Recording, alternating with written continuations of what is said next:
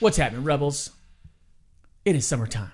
Yes, it is. We're re recording this right now because my brain froze and I just couldn't get any more sentences out. Because it's summertime. I am slowed down, but we are having a great, great summer. Before we get to the broadcast, because I got a lot to talk about that, I am about to be in Ocean City, New Jersey, preaching at the Ocean City Tabernacle on July 15th. They How have such a great summer lineup. They've had Paul Tripp. Woo! I mean, right? Yeah. I mean, oh, Solid.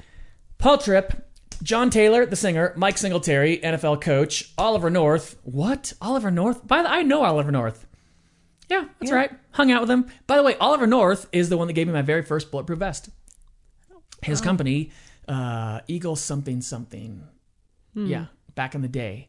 Oliver North is the week before me, and then me, Ryan Dobson, octabernacle.org for more information. July 15th. I cannot wait to see you all there. Uh, I'm telling you, yeah, Yeah. the fire is going to get preached. the fire. Yeah, I don't think anybody has any idea what they are in for. And they're like, mm-hmm. oh, Ryan Dobbs, that'll be so nice. You know, we got Oliver North. Like, hmm. hmm. The firepower is going to be brought. Hey, you know what, Kristen? Early on, somebody said, Are you going to be another book review program? And it really kind of stung me. I didn't hmm. like it because I love books so much that anything that's negative against books, one, I'm like, What? How dare you? And I don't like listening to book review programs. I don't like I don't like that. I don't like that style of broadcast. And we have made a concerted effort to not be that type of a program recently. We are recording all kinds of programs really trying to help you out where you're at as a parent and a married couple right now. And this one is no different. This is going to help you with your family right now. We have Dr. Kathy Koch. Um, She's a PhD. She's got a book called Screens and Teens. And here's the truth I'm losing the battle of screens with my kid. Not kids. Lucy couldn't care less. Lincoln is like me. I love video games. I love the TV. I like playing them. We just downloaded the original Donkey Kong on the Nintendo Switch. Oh. Oh, yeah. Who played it last night while everybody was asleep? this guy. So we saw Kathy Koch on Kirk Cameron's movie Connect, and I loved that movie. That will help your family connect with one another and really get a, a better handle on the screen. She was so smart. We reached out, contacted her, and then we interviewed Jill Savage from last week. Mm-hmm. Co-wrote the book with Jill Savage. It's like, oh hey, Oh. we chose the right person. Right. And we've got a great conversation with her because we ask real questions. She gives real answers. She's down to earth. She lets me pick her brain. She lets me play devil's advocate because every generation is like, oh, technology, it's ruining society. It's ruining kids. I mean, the Walkman was going to destroy families. Oh, kids have their headphones on and they've disengaged and that's it. Cassettes, you know? And then CD players and then video. Uh, oh, yes. This, by the way, you can read things about the telegraph that sound like they're talking about the television or video games or whatever's going on today in the internet. Fascinating. And I get to ask her about that as well. She's fascinating. She's super smarty pants. I felt better after talking to her. Mm-hmm. And that's really what we're trying to do. When you listen to this broadcast at the end, you're going to go, oh, all right, I can do some things, right? I've got some tools. And if you need more tools, if you're like, listen, I am totally out of hand, I need nuts and bolts, I need black and white print, I need it, well, then go get the book or have your library rent it or whatever you want. But uh, she is fantastic. Yeah. So, should we jump into the broadcast? we should. Let's do it. Let's get there. Hey, if you want to donate to Rebel Parenting, we could use your support in the summertime. It gets really lean, and we only exist because of support of listeners like you. So you can go to rebelparenting.org, click on the donate tab. All of it's tax deductible. Cool. Cool. Let's jump into the program. Here is Dr. Kathy Koch on today's edition of Rebel Parenting. Screens and teens. I got to tell you, here's the truth. I'm just going to start off the bat. I feel like I've, I'm losing the battle. I think I, I really want to say most parents feel that way, but I know so many parents that aren't losing the battle of the screen. I am. I know I'm losing it.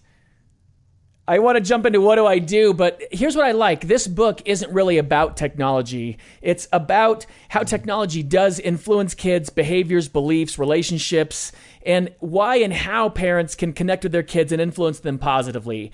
So that's kind of what we want to talk about. how is the screen influencing kids today differently than before? I mean, every generation that comes along says, "Oh, it's terrible. This new technology, it's awful." Sure, and this is a brand new one, right? Right. How is it new, and how is it affecting our kids in this new way? You know, Ryan, um, one of the things I would start with is that our kids today are aware of how broken the world is mm. because of the World Wide Web. Either they have their own account of social media and they're looking and they're aware of bombs going off in school and church shootings and tornadoes mm-hmm. and floods and volcanoes exploding, or they're looking over mom and dad's shoulder, or we're at a restaurant, we're having a great time, we're watching a basketball game, and there's a crawl across the bottom that announces something horrific has just oh, happened. Oh my goodness, yeah. You know, when we were young, mm. we were protected, right? There was news on once a day for 30 minutes on three stations. Now you can watch the news 24 hours a day on a variety of stations with a variety of perspectives. And it's really hard for kids to be aware that, no, God is still good. He's still on the throne. The world may be, quote unquote, falling apart, but it doesn't mean that we should fall apart. So I think kids without faith are depressed and discouraged, and uh, and so are adults, right? Because, oh, yeah. Yeah. you know, just seeing, hey, you know, every day there's another something wrong that we should go to the bully pulpit uh, on Facebook for, if you will. Um, and that's really, we all know that. We, you know, this is the crazy thing. We know, you know, if it bleeds, it leads. You know, bad news sells. Uh, and because news isn't, it's, it's news, quote unquote, now. It's not news. It's, it's a commercial entity. They sell advertising space. It's very, very valuable. You know, Kathy, when you said that, it made me think when Laura Laura had um, surgery for cancer earlier in the year, and when she was in recovery, she was taking pictures of herself to see what it looked like, and all of our phones and devices are linked together. And so when you take a picture on one, it goes to all the devices. And unbeknownst to us, before we got home from the surgical center, and Laura had a massive surgery. She had, I don't know, 70, 80 stitches uh, in her mouth and her face. And um, to the uninitiated, it could have been a pretty scary looking thing. And before we got home, our 11 year old had seen all the photos. He'd seen photos I hadn't seen. I didn't know Laura was taking those pictures. And when my dad said, Hey, you know, how does your mommy look? And he's like, Not very good. And I was like, How do you know what mommy looks like? And he's like, I saw all the photos. And so mm. it's not just it's that and it's social media and it's seeing it on the crawl across the bottom. I didn't realize that. I didn't understand that. It's it's a new perspective to think. You're right. News was on for a very short time, and now it's 24 hours, and now it's right. in your feed. Now it's in your social media feed. It's everywhere. That's man. That's fascinating. That's fascinating.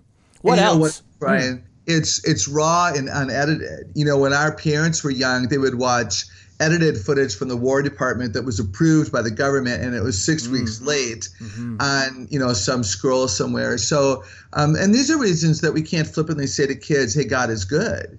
You know, we know God is good because the Bible declares that He is good. He doesn't need to prove it. He delights to prove it. Um, we need to make sure that as the mature adults with a, a longer, deeply rooted faith, that we defend, if you will.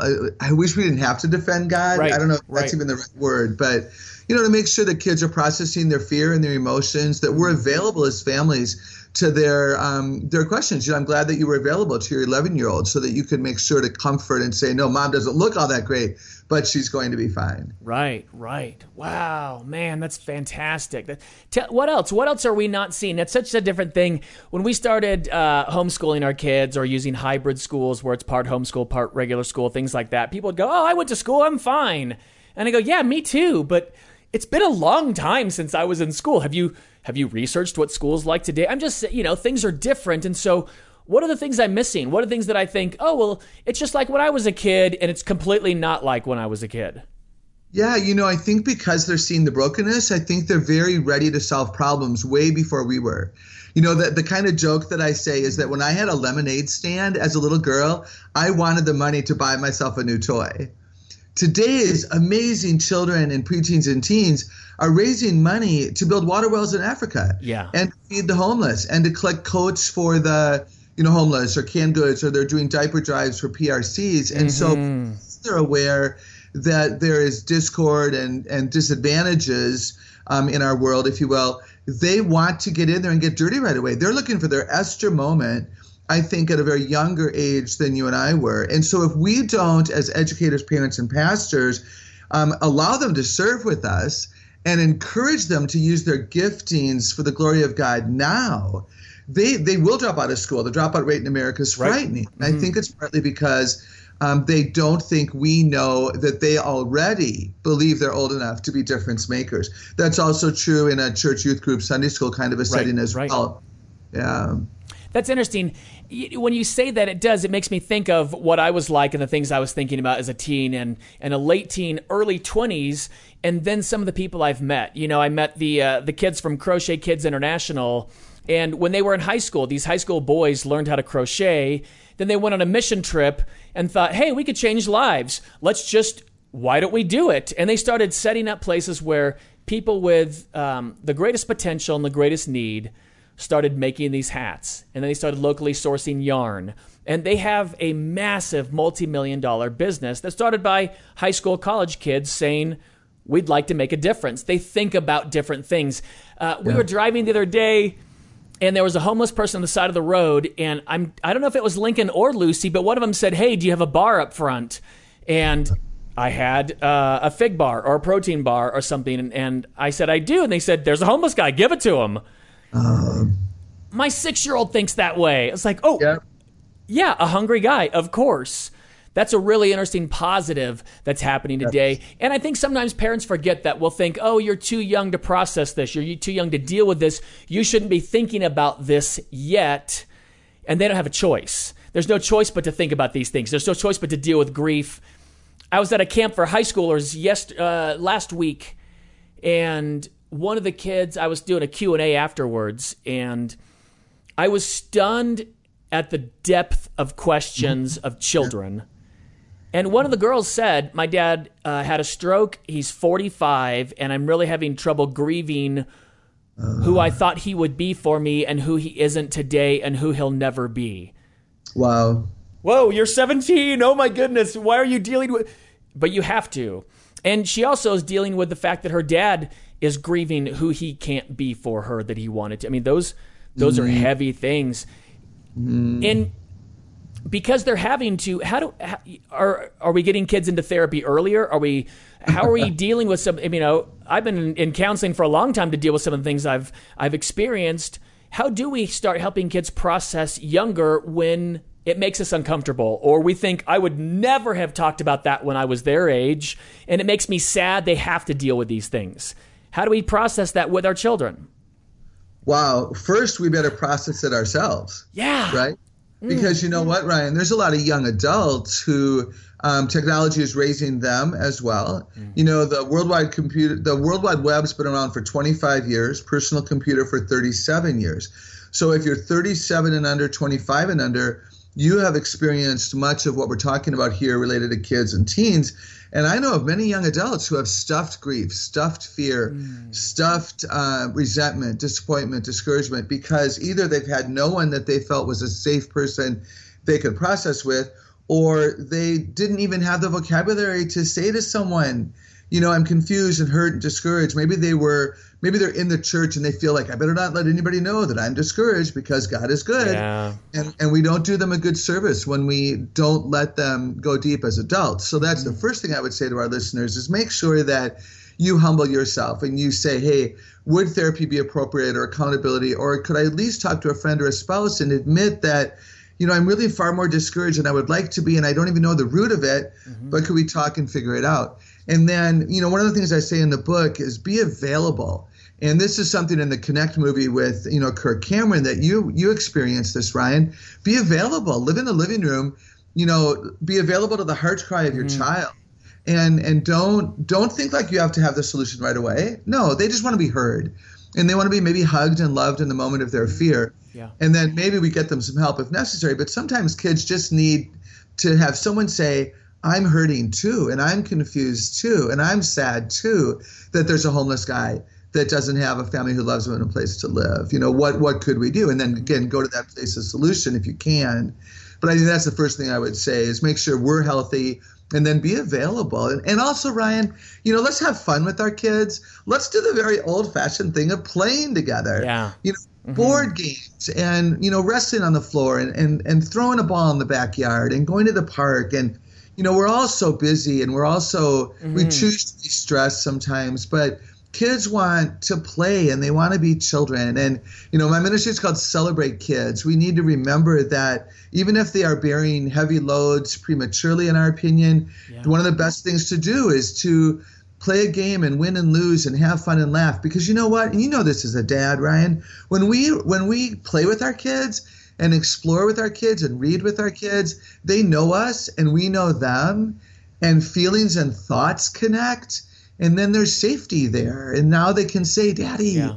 I, I don't like what's going on That's right. So They- that's- I the just talking. job, It's the right. communication, and the more you're with them, that's the thing. That's uh, the availability. You, I love it. Living in the living room, live with your kids, be with them. Growing up, you know, we had a TV, and it was in the same. Or it was a. Uh, I'm there's podcast listeners. So one end of our of our living room was a TV. It was a living room that was also connected to our kitchen and where we ate. So we were all in this huge room most of the time together uh, because it opens the door for communication. It allows you to have those conversations. Kathy, in your practice, what are you seeing as the big struggles in kids? What are they struggling with more today than maybe when my dad was doing his practice? He was um, uh, a junior high counselor and a district counselor. So, what are some of the things maybe that they're struggling with today they weren't then? You know, what's interesting is one of the things technology has taught our kids is that they deserve to be happy all the time. They think everything is new, now, quick, easy, about them. Hmm. You can win any game you play because you can X out of any game you're about to lose because your ego can't handle that you might lose a game. We have the reboot button, and praise God for the reboot button. You know, if I get home from a trip and hmm. my internet is out, I can unplug it, wait 20 seconds, plug it back in, and magic has happened. And I love that. But I'm old enough to know that my brain, heart, soul, and spirit does not come with the reboot button. Yeah. And so, one of the real issues for our kids is this need they have for happiness because technology has taught them it's available to them. Well, you and I know it's not realistic. Yeah. Um, ha- circumstantial happiness is not something we control. So they think they deserve to be happy. They're not in control of that. It adds to their frustration. And couple that with the fact that they're seeing despair and the danger, right? And the world falling apart. And that that conflict, I think, develops in them great empathy and compassion potentially, or a great um, what do you think? A, a, an anger. I think Yeah. the anger in our culture, the complaining, the lack of contentment is due to a lot of the technology. And adults, we ought to know better because our brains were finished before we started to use technology. We should still be capable of patience. But even we have fallen prey to Oh, yeah. the click of the mouse and the DVR and the GPS and the streaming and the air, buy one song for a dollar, play it forever. You don't have to save Yeah. money, go to the store, buy an album, even if you don't want the whole thing, you know? And so I'm smiling when I say this because it's real. And it's the kids, when I talk to teenagers, like at Summit and other places, Right. like, oh, now, Dr. Kathy, you've given me language to understand mm. why I've got this internal conflict. So, how do we start teaching? You know, it's funny. How do we teach kids to suffer? How do you teach them to lose? You know, I'm thinking one of the good things is you could take kids on a missions trip. That's amazing. It's also a little bit later. Um, a lot of time has passed. It's not available to everyone. It can be a big expense. And we do, we need to teach our kids how to lose, how to lose well, how to lose often. Most of life is losing. That's what I keep trying to talk to kids about. You know, mine, you know, I'm trying to find new ways. Most of life is is failure. Success mm-hmm. is the rarity. You just have to get used to it. You have to get used to failing over and over and over and be like, oh, I failed. I got to start over again. I got to start. o-" Or the suffering or the grind where it's not, I want it right this second. And if I can't have it this second, I'm going to lose my mind.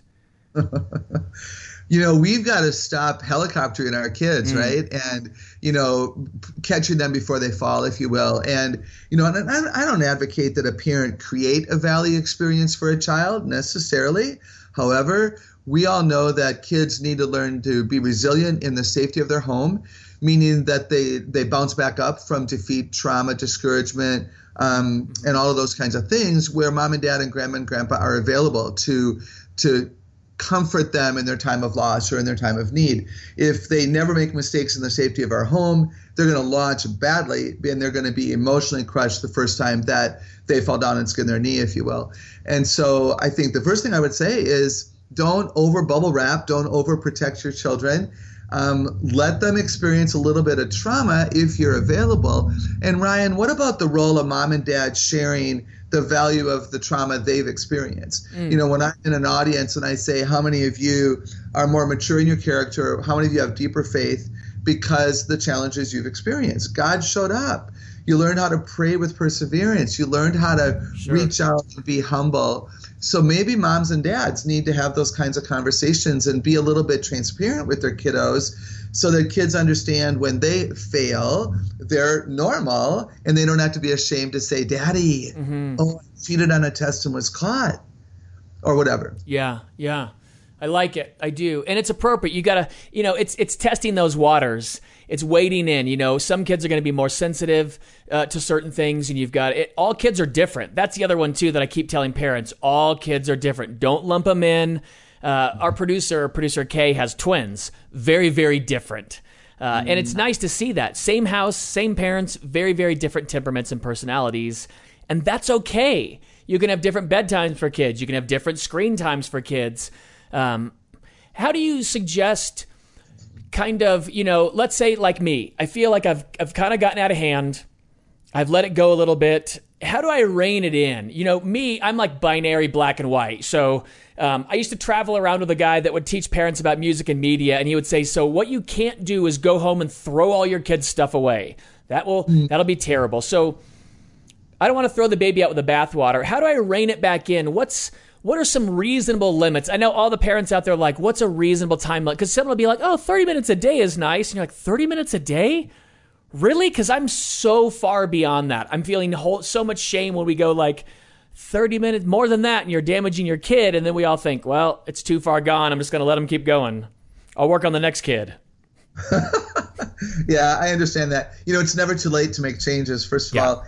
And uh, you know, the thing that I want to say, and no one's going to like my answer, but it depends upon the situation, right? Nice. Yeah, I love that answer.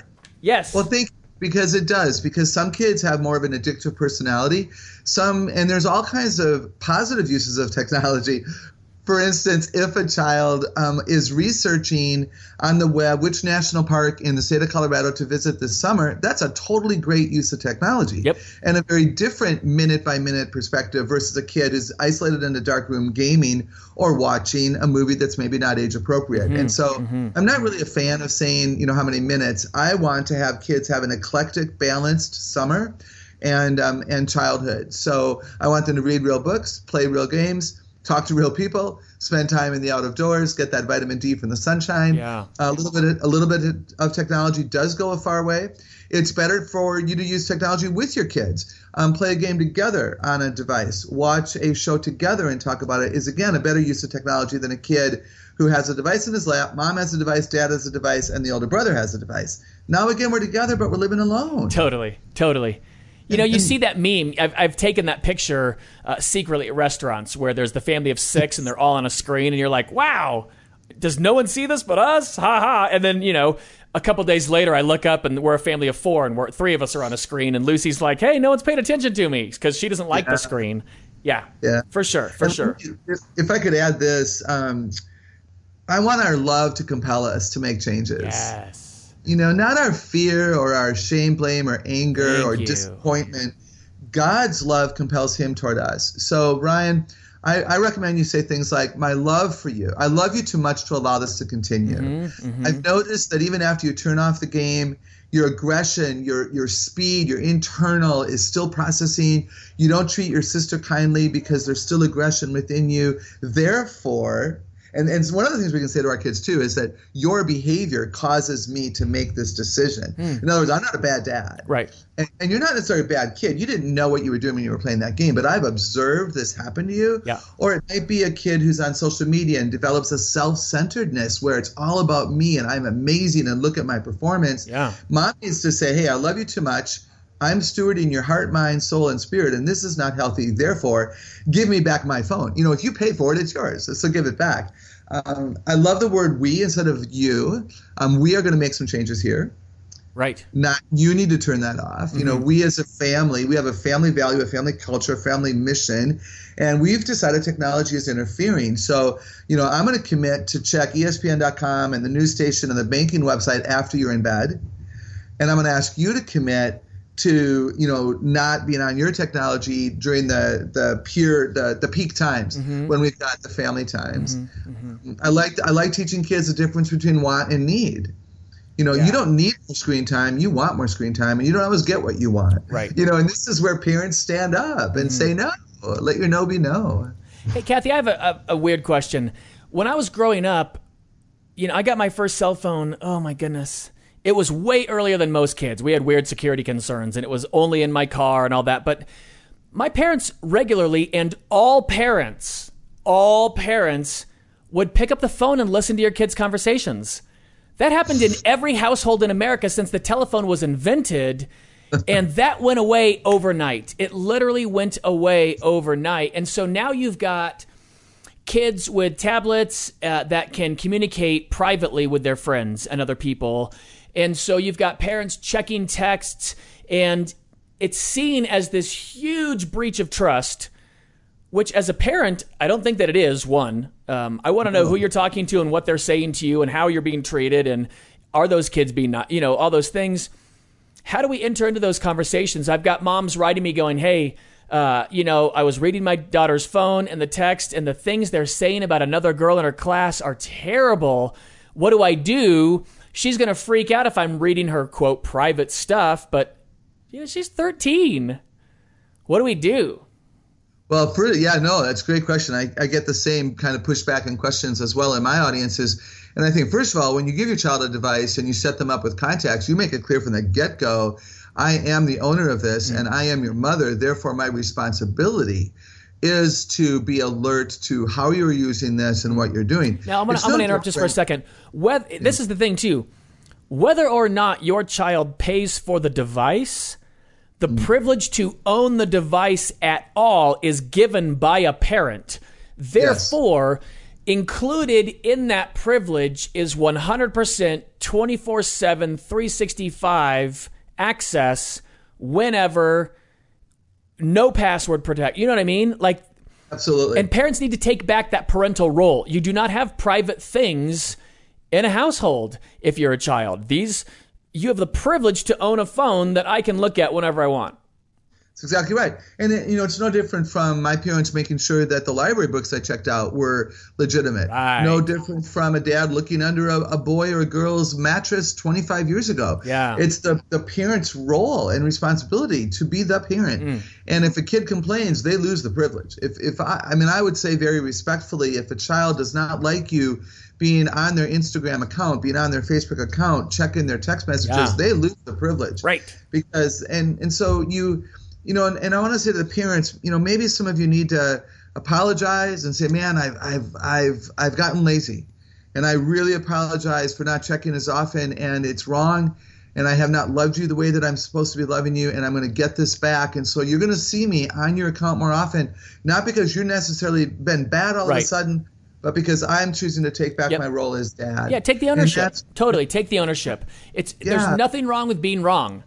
Just say, hey, you know what? I've totally blown it. I'm really sorry. I've let this get out of control, and I should trust you more, and I do, but I've blown it, and so I have to catch up, and so this is what's happening, and I'm sorry. It'll feel like micromanaging, and just put up with me for a little bit, and you know whatever that is. Just be Yeah, gracious. absolutely. You know what, Ryan? And I was just talking to a mom today. Let's not let our kids be mean.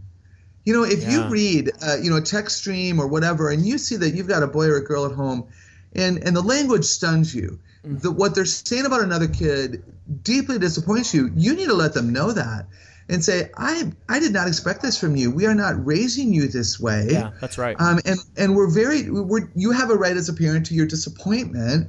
Now don't don't internalize that to the extent of you know I'm a bad mom. You know, Right. be careful of that. Yeah. Um, shaming yourself.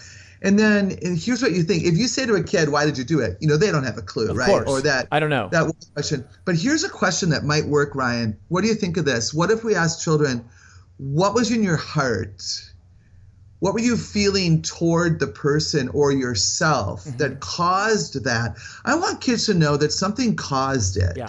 Were they jealous, fearful, angry, Mm-hmm. embarrassed?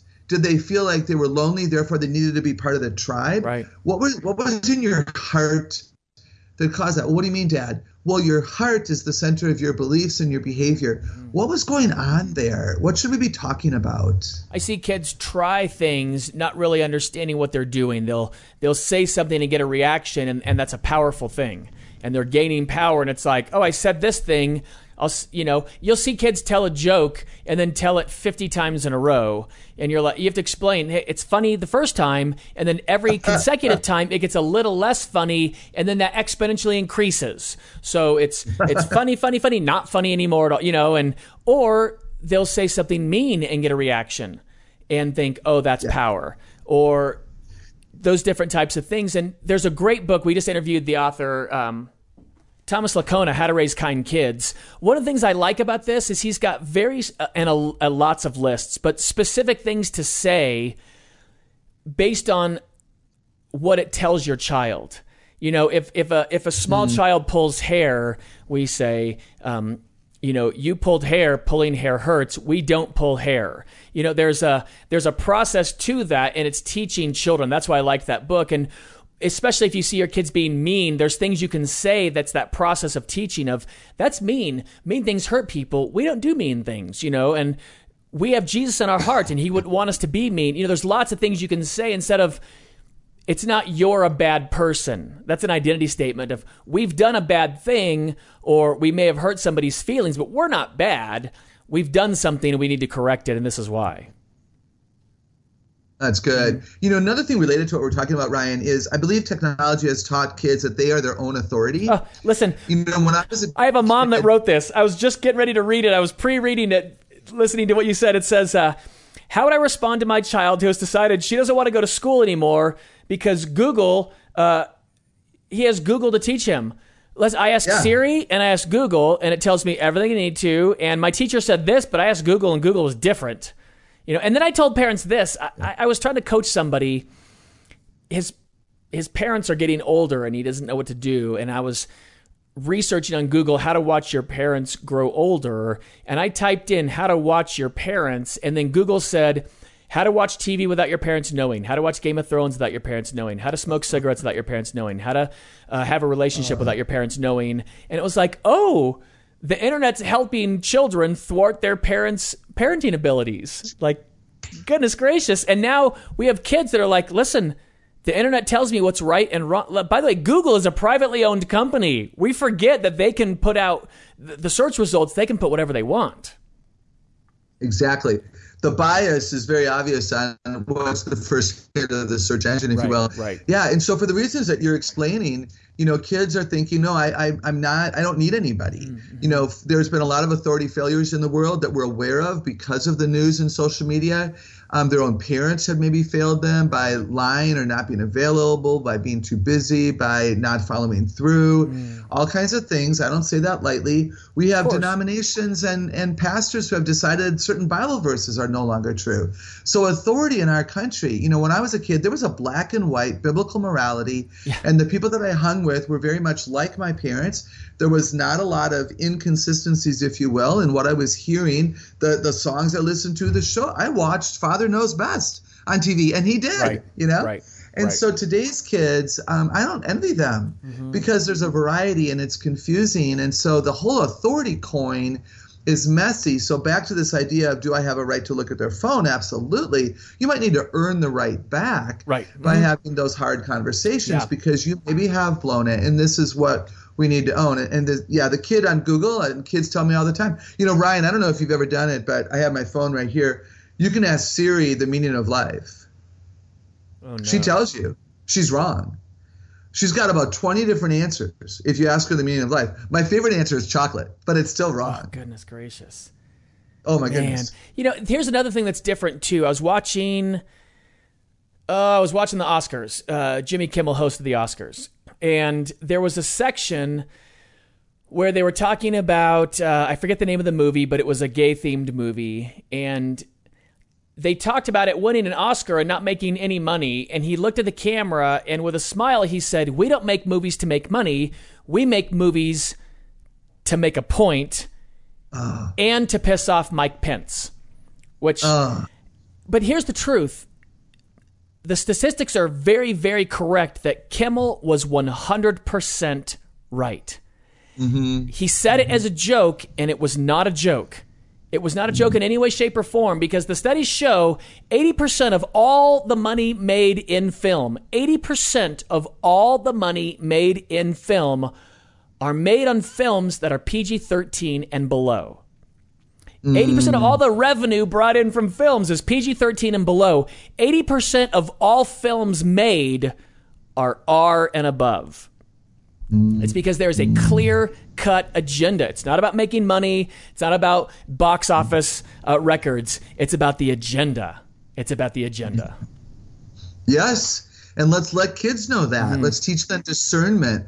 Let's teach them bias. I think that's stunning and, and frightening. Yeah. Um, do you want me to tell you something about the movie Frozen? Please. I don't know if you're gonna like this or not, but it's it reminded me when you were talking and you and I were talking about authority a little bit ago. So the movie Frozen was an amazing movie. There was sister love, you know, the animation, the the music. It was a great movie in many respects. Um, but listen to the lyrics of the song "Let It Go," the song that millions, Oh, yeah. millions of children have memorized, and their parents were forced to memorize it as well. Uh, two things you and I have talked about on the podcast. Uh, so here's some of the lyrics: "Be the good girl you always have to be. Conceal, don't feel, don't let them know. Let it go, let it go. You'll never see me cry. Here I stand, and here I'll stay. Let the storm rage on." So there were lyrics in that song that taught children to conceal their feelings and really hide from their parents. Another lyric in that song is this It's time to see what I can do to test the limits and break through. No right, no wrong, no rules for me. I'm free. That's the authority line. Yeah. So when you and I are talking about again this technology, and I'm glad you brought up the Oscars and movies, it's not just the device in our hand that is a phone. No, that phone or that mini iPad or that whatever, it's, it's movies, it's TV, it's it's lyrics on songs. The other thing about that that movie, uh, Frozen, Ryan, the parents died 15 minutes in. Yeah. Definitely. The children raised themselves. Those girls raised themselves. That could have been a great movie with the parents alive. Right. It could have been a very similar movie, mm-hmm. but the Hollywood agenda, let's get rid of the family. Yeah. The girls, they had a skill, and the parents locked her in a room rather than developing it as a strength to the good of the world. Oh my goodness. Yeah. There, there's so many messages that are hidden, but they're not hidden if we choose to see what's potentially harming the, the heart of our children. Mm-hmm. Yeah. Do we love our children deeply enough to protect them well enough? Right. Well, and here's the thing too. This is something a parent can do because uh, growing up in the '80s, uh, what parents tended to do was isolate. Oh, well, then we're going to isolate from everything, and this is why you have really bad Christian films and some really bad Christian music coming out today because they left the industry for decades and decades. You can just have good conversations with your kids. You could be like, "Man, Frozen is so fun. What a great movie." And did you also know this? You know, maybe not right afterwards, maybe not. I remember, and here's what I'm saying. I went to see um, one of the Indiana Joneses with my dad and a good friend of my dad's and and little and our friends, and it it was the first scary movie I had seen. Um, it was Temple of Doom. There was all kinds of crazy stuff. And I remember the conversation my dad and his friend had on the way home, where they essentially talked about all the bad things in it, and and we kind of felt guilty for loving it so much because it was so scary and Indiana Jones was so cool and he had the whip and the, all the things and and we felt guilty in a way for liking it and they didn't mean that. We've talked about it since then. You don't have to do that with your kids. Just have good conversations with them. Uh, let them have a little autonomy and thoughts. Yes. You know? Yes, I'm glad you said that. I was not ever. I was not implying. You know, don't let them enjoy the movie. Totally agree with Yeah. what you're saying. Well, and look for the teachable moment and recognize that if you see a son hmm. or daughter beginning to behave in a way that is against your family values, ask yourself the hard question as a mom and a dad what have we allowed in Yeah. that is contributing to the confusion we're seeing in our kids? They're not bad kids. Something's going on here.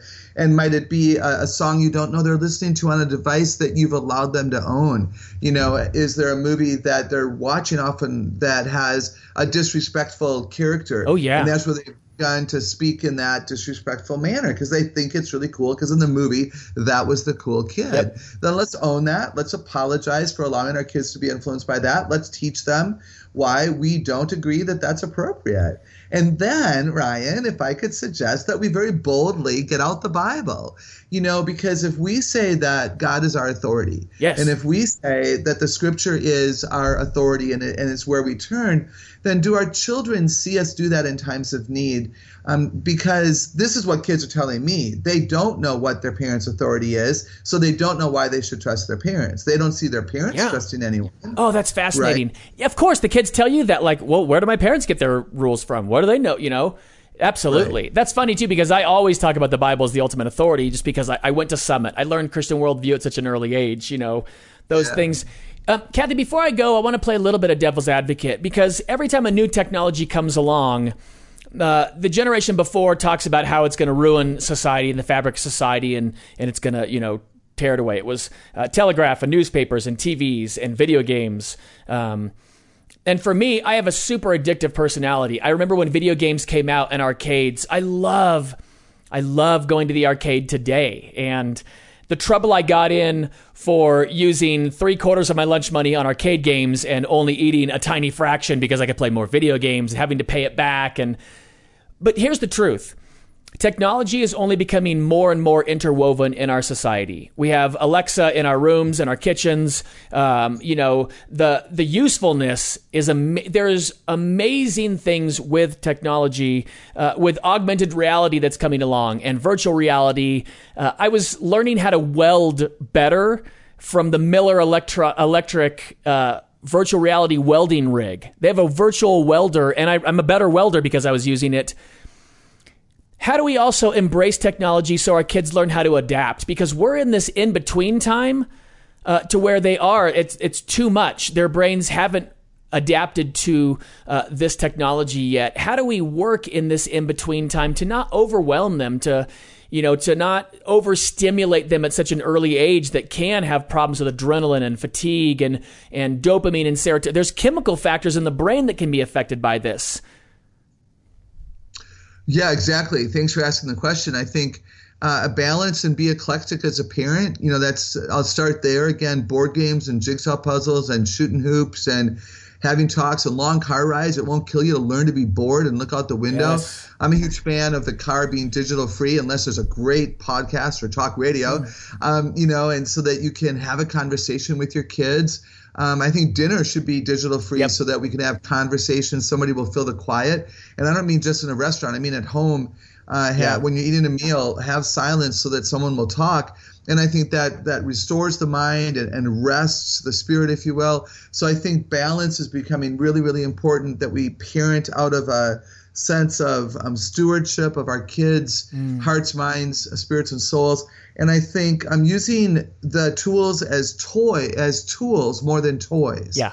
So you know, using our devices for research and for um, connecting. I mean, I love being on social media with nieces and nephews who don't live near me. My brother and his wife.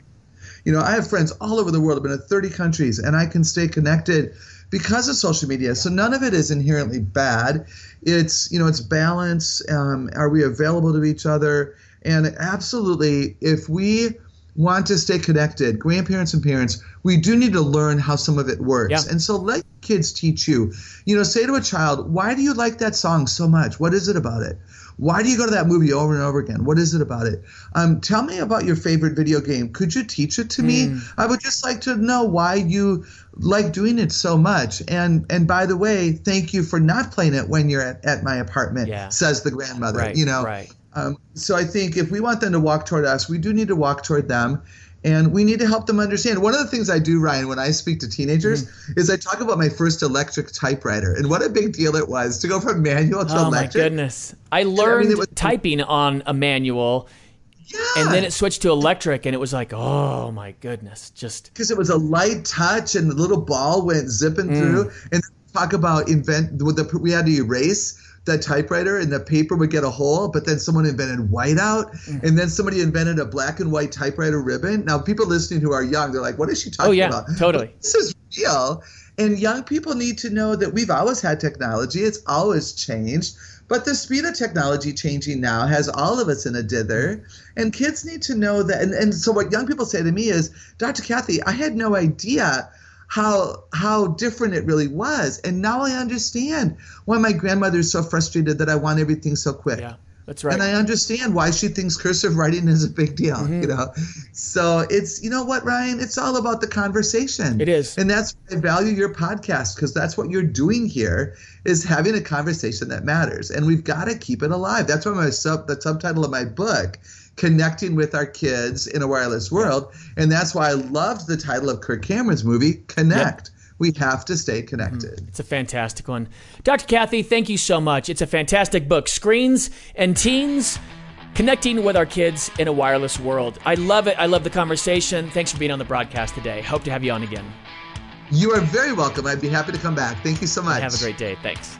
You too. Bye-bye. Rebels, I hope you enjoyed that broadcast. Kirsten, you guys had to jet out a little bit early, but man, she was so down to earth. She just makes you feel calm. Mm-hmm. You know, she's got a private practice. She deals with kids. I like talking to PhDs uh, because they make you feel. Oftentimes, they can make you feel better. Right.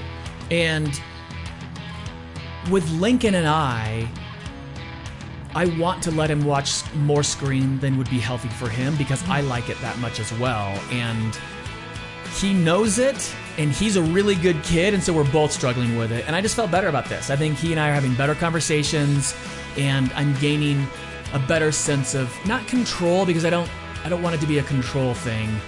I think we're having a better balance of the screen in our home right now. Yeah. What do you think? More of an understanding. Mm-hmm. Now, what we didn't talk about on the broadcast today is something that we use in our home. It's for filtering pornography out. It's called Circle. Plugs into your router. Uh, it allows you to set time limits on apps, bedtimes, to get a real idea of what's going on in your family. You can see each individual device, who's on it, what they're looking at, what they're using. It'll filter out porn. Uh, and if you go to any of our social media pages, we'll pin it to the top. You can get a link there. It helps out Rebel Parenting if you buy Circle through them. Uh, we've also used NetNanny. We've used Covenant Eyes, uh, a, a number of other um, online software style filtering options um, to varying degrees. And here's the truth Is any one of them perfect? Nope. But they're worth it. It really is. It's a little bit of insurance for your family. So head up, head us up on social media at Rebel Parenting on Facebook, Instagram, Twitter, Snapchat, you name it. It's there, and you'll find the link to Circle. Cool. Sounds good. God bless y'all. Have a great week, and we'll see you again for another edition of Rebel Parenting.